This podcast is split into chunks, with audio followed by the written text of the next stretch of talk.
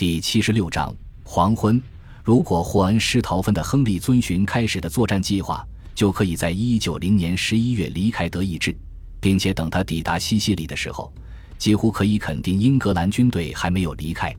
他推迟作战计划，主要是因为他在动身之际收到了一条消息：六月十日，他的父亲腓特烈·巴巴罗萨刚带领军队走完了漫长而艰辛的穿越安纳托利亚的旅途，正要走出托罗斯山脉的谷地。抵达平坦的沿海平原，暑期难耐，军队望见流经色流西亚城汇入大海的小河卡绿卡德努斯河，必定心生喜悦。腓特烈策马奔向河流，随从在后面跟随。这是人们最后一次见到活着的他。他是下马饮水时被激流冲走，是战马因蹄下湿滑而害他跌倒，还是他老迈而劳累的身躯落入冰凉的山间河水而出现休克？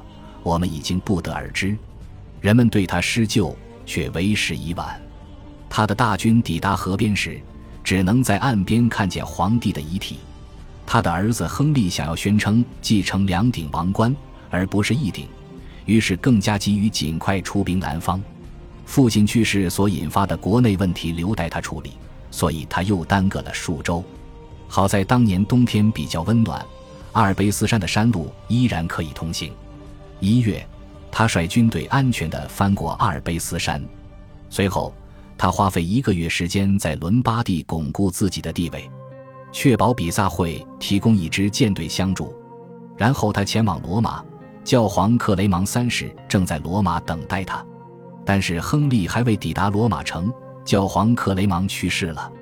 由于帝国军队正在快速接近，枢机主教团紧急召开选举会议。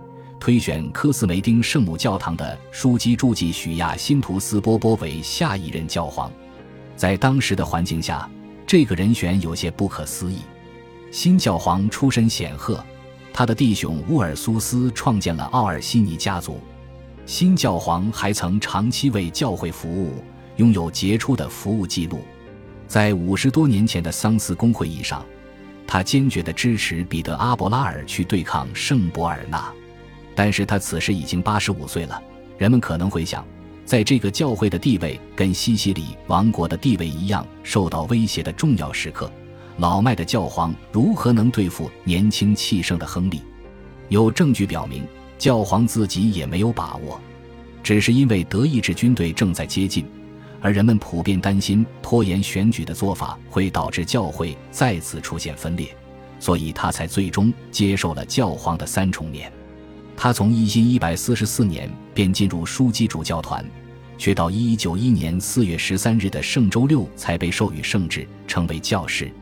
在第二天的复活节，他登上圣彼得的宝座，成为瑟莱斯廷三世。十五日，作为就任教皇后的第一次正式活动，他加冕亨利和康斯坦斯为西方帝国的皇帝和皇后。瑟莱斯廷在教廷任职了半个世纪。他非常清楚，允许帝国吞并西西里王国会带来何种危险，但是在当时的情况下，他很难劝阻新皇帝继续南下。他劝说亨利不要再继续进攻的计划，可以想见，亨利根本不买账。四月二十九日，就在得到加冕，正如圣杰尔马诺的里夏尔所表达的，受到阻止和驳斥的教皇的两周之后，亨利率军渡过加里利亚诺河。进入西西里王国的领土，坦克雷德尽可能地动用手头本就不多的资源，准备迎接亨利。因为坦克雷德在大陆上的风尘中有很多人选择背叛，所以他无法组织一支足以在战场上打败帝国军队的军队。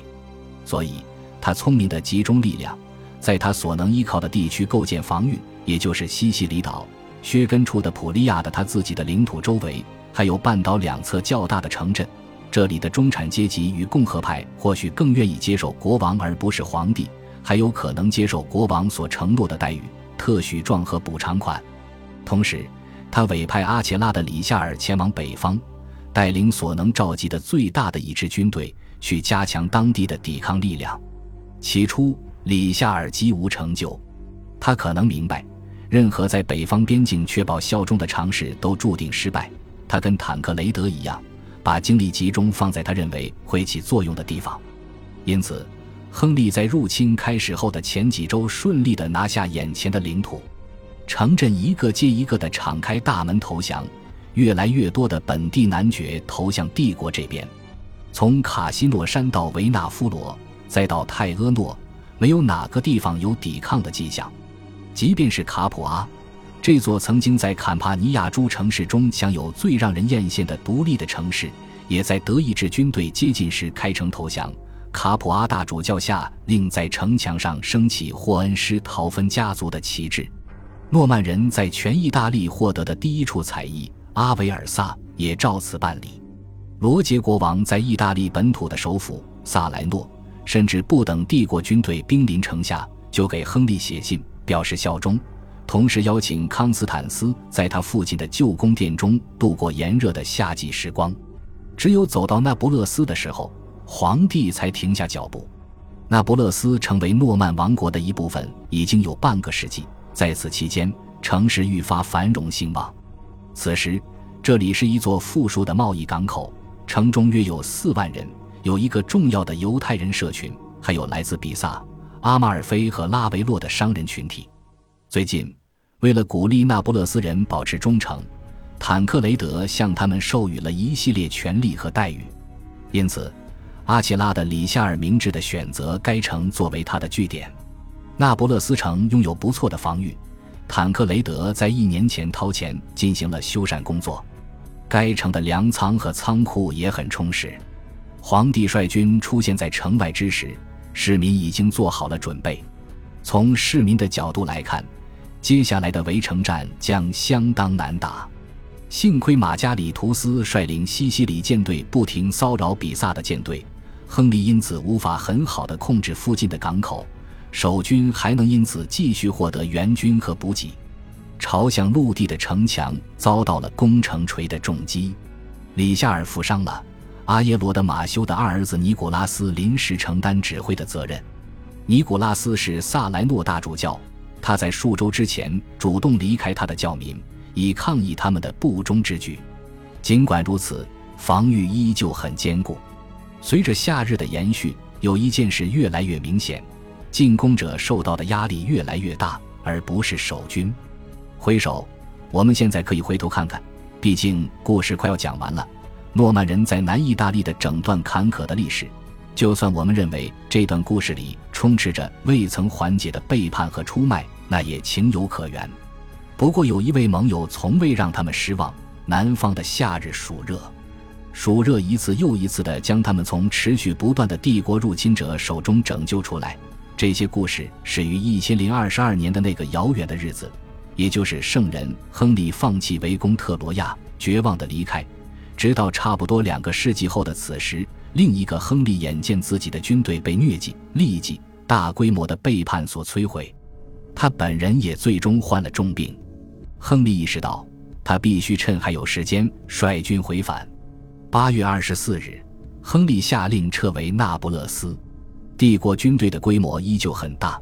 但他们的人数比数周之前明显少得多，也行进得慢得多。他们在一两天内向北撤退，翻过山冈离开。那不勒斯人满意的目送他们远去，但是他们明白，这次撤退对亨利而言仅仅代表一次恼人的挫折，只代表行动延迟了，而不是他被打败了。他在几乎所有重要的城镇都安排了帝国的守军。为了确保人们不会对他未来的意图产生任何怀疑，他将康斯坦斯留在萨莱诺等他回来。他在这里犯了一个严重的错误。他不明白南意大利的脾性。他很明显从未想到，在他离开的几天之内，撤退的消息加上担心坦克雷德因为不忠而报复的顾虑，竟让萨莱诺居民陷入恐慌。萨莱诺人发狂似的寻找替罪羊。因此，一群萨莱诺民众袭击了康斯坦斯居住的宫殿，甚至有可能杀掉他。但是，坦克雷德的外甥杰苏阿尔多的埃利亚斯及时现身，将康斯坦斯保护起来，然后尽快找机会将他送往待在墨西拿的国王那里。对坦克雷德而言，皇后简直是上天送到他手里的。亨利离开的消息让他极为鼓舞，但他明白，战斗还没有结束。或许亨利发现战事比他预想的更艰难，但是他的军队没有崩溃，甚至没有在公开战场上受到阻击。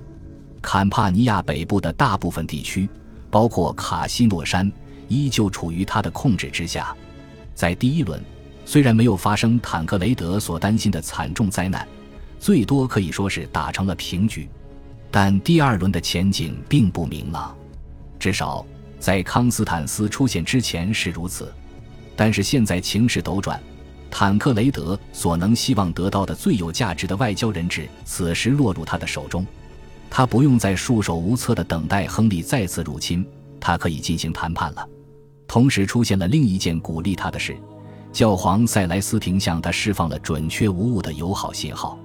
当那不勒斯遭到围攻之时，教皇就在皇帝不知情的情况下跟狮子亨利展开协商。四个月后，也就是十二月，教皇将卡西诺山修道院整体处以绝罚，以作为他们支持亨利皇帝的惩罚。卡西诺山修道院依旧与坦克雷德为敌，但是既然教皇明确表示同情坦克雷德，卡西诺山的敌对就不再是问题了。感谢您的收听，喜欢别忘了订阅加关注，主页有更多精彩内容。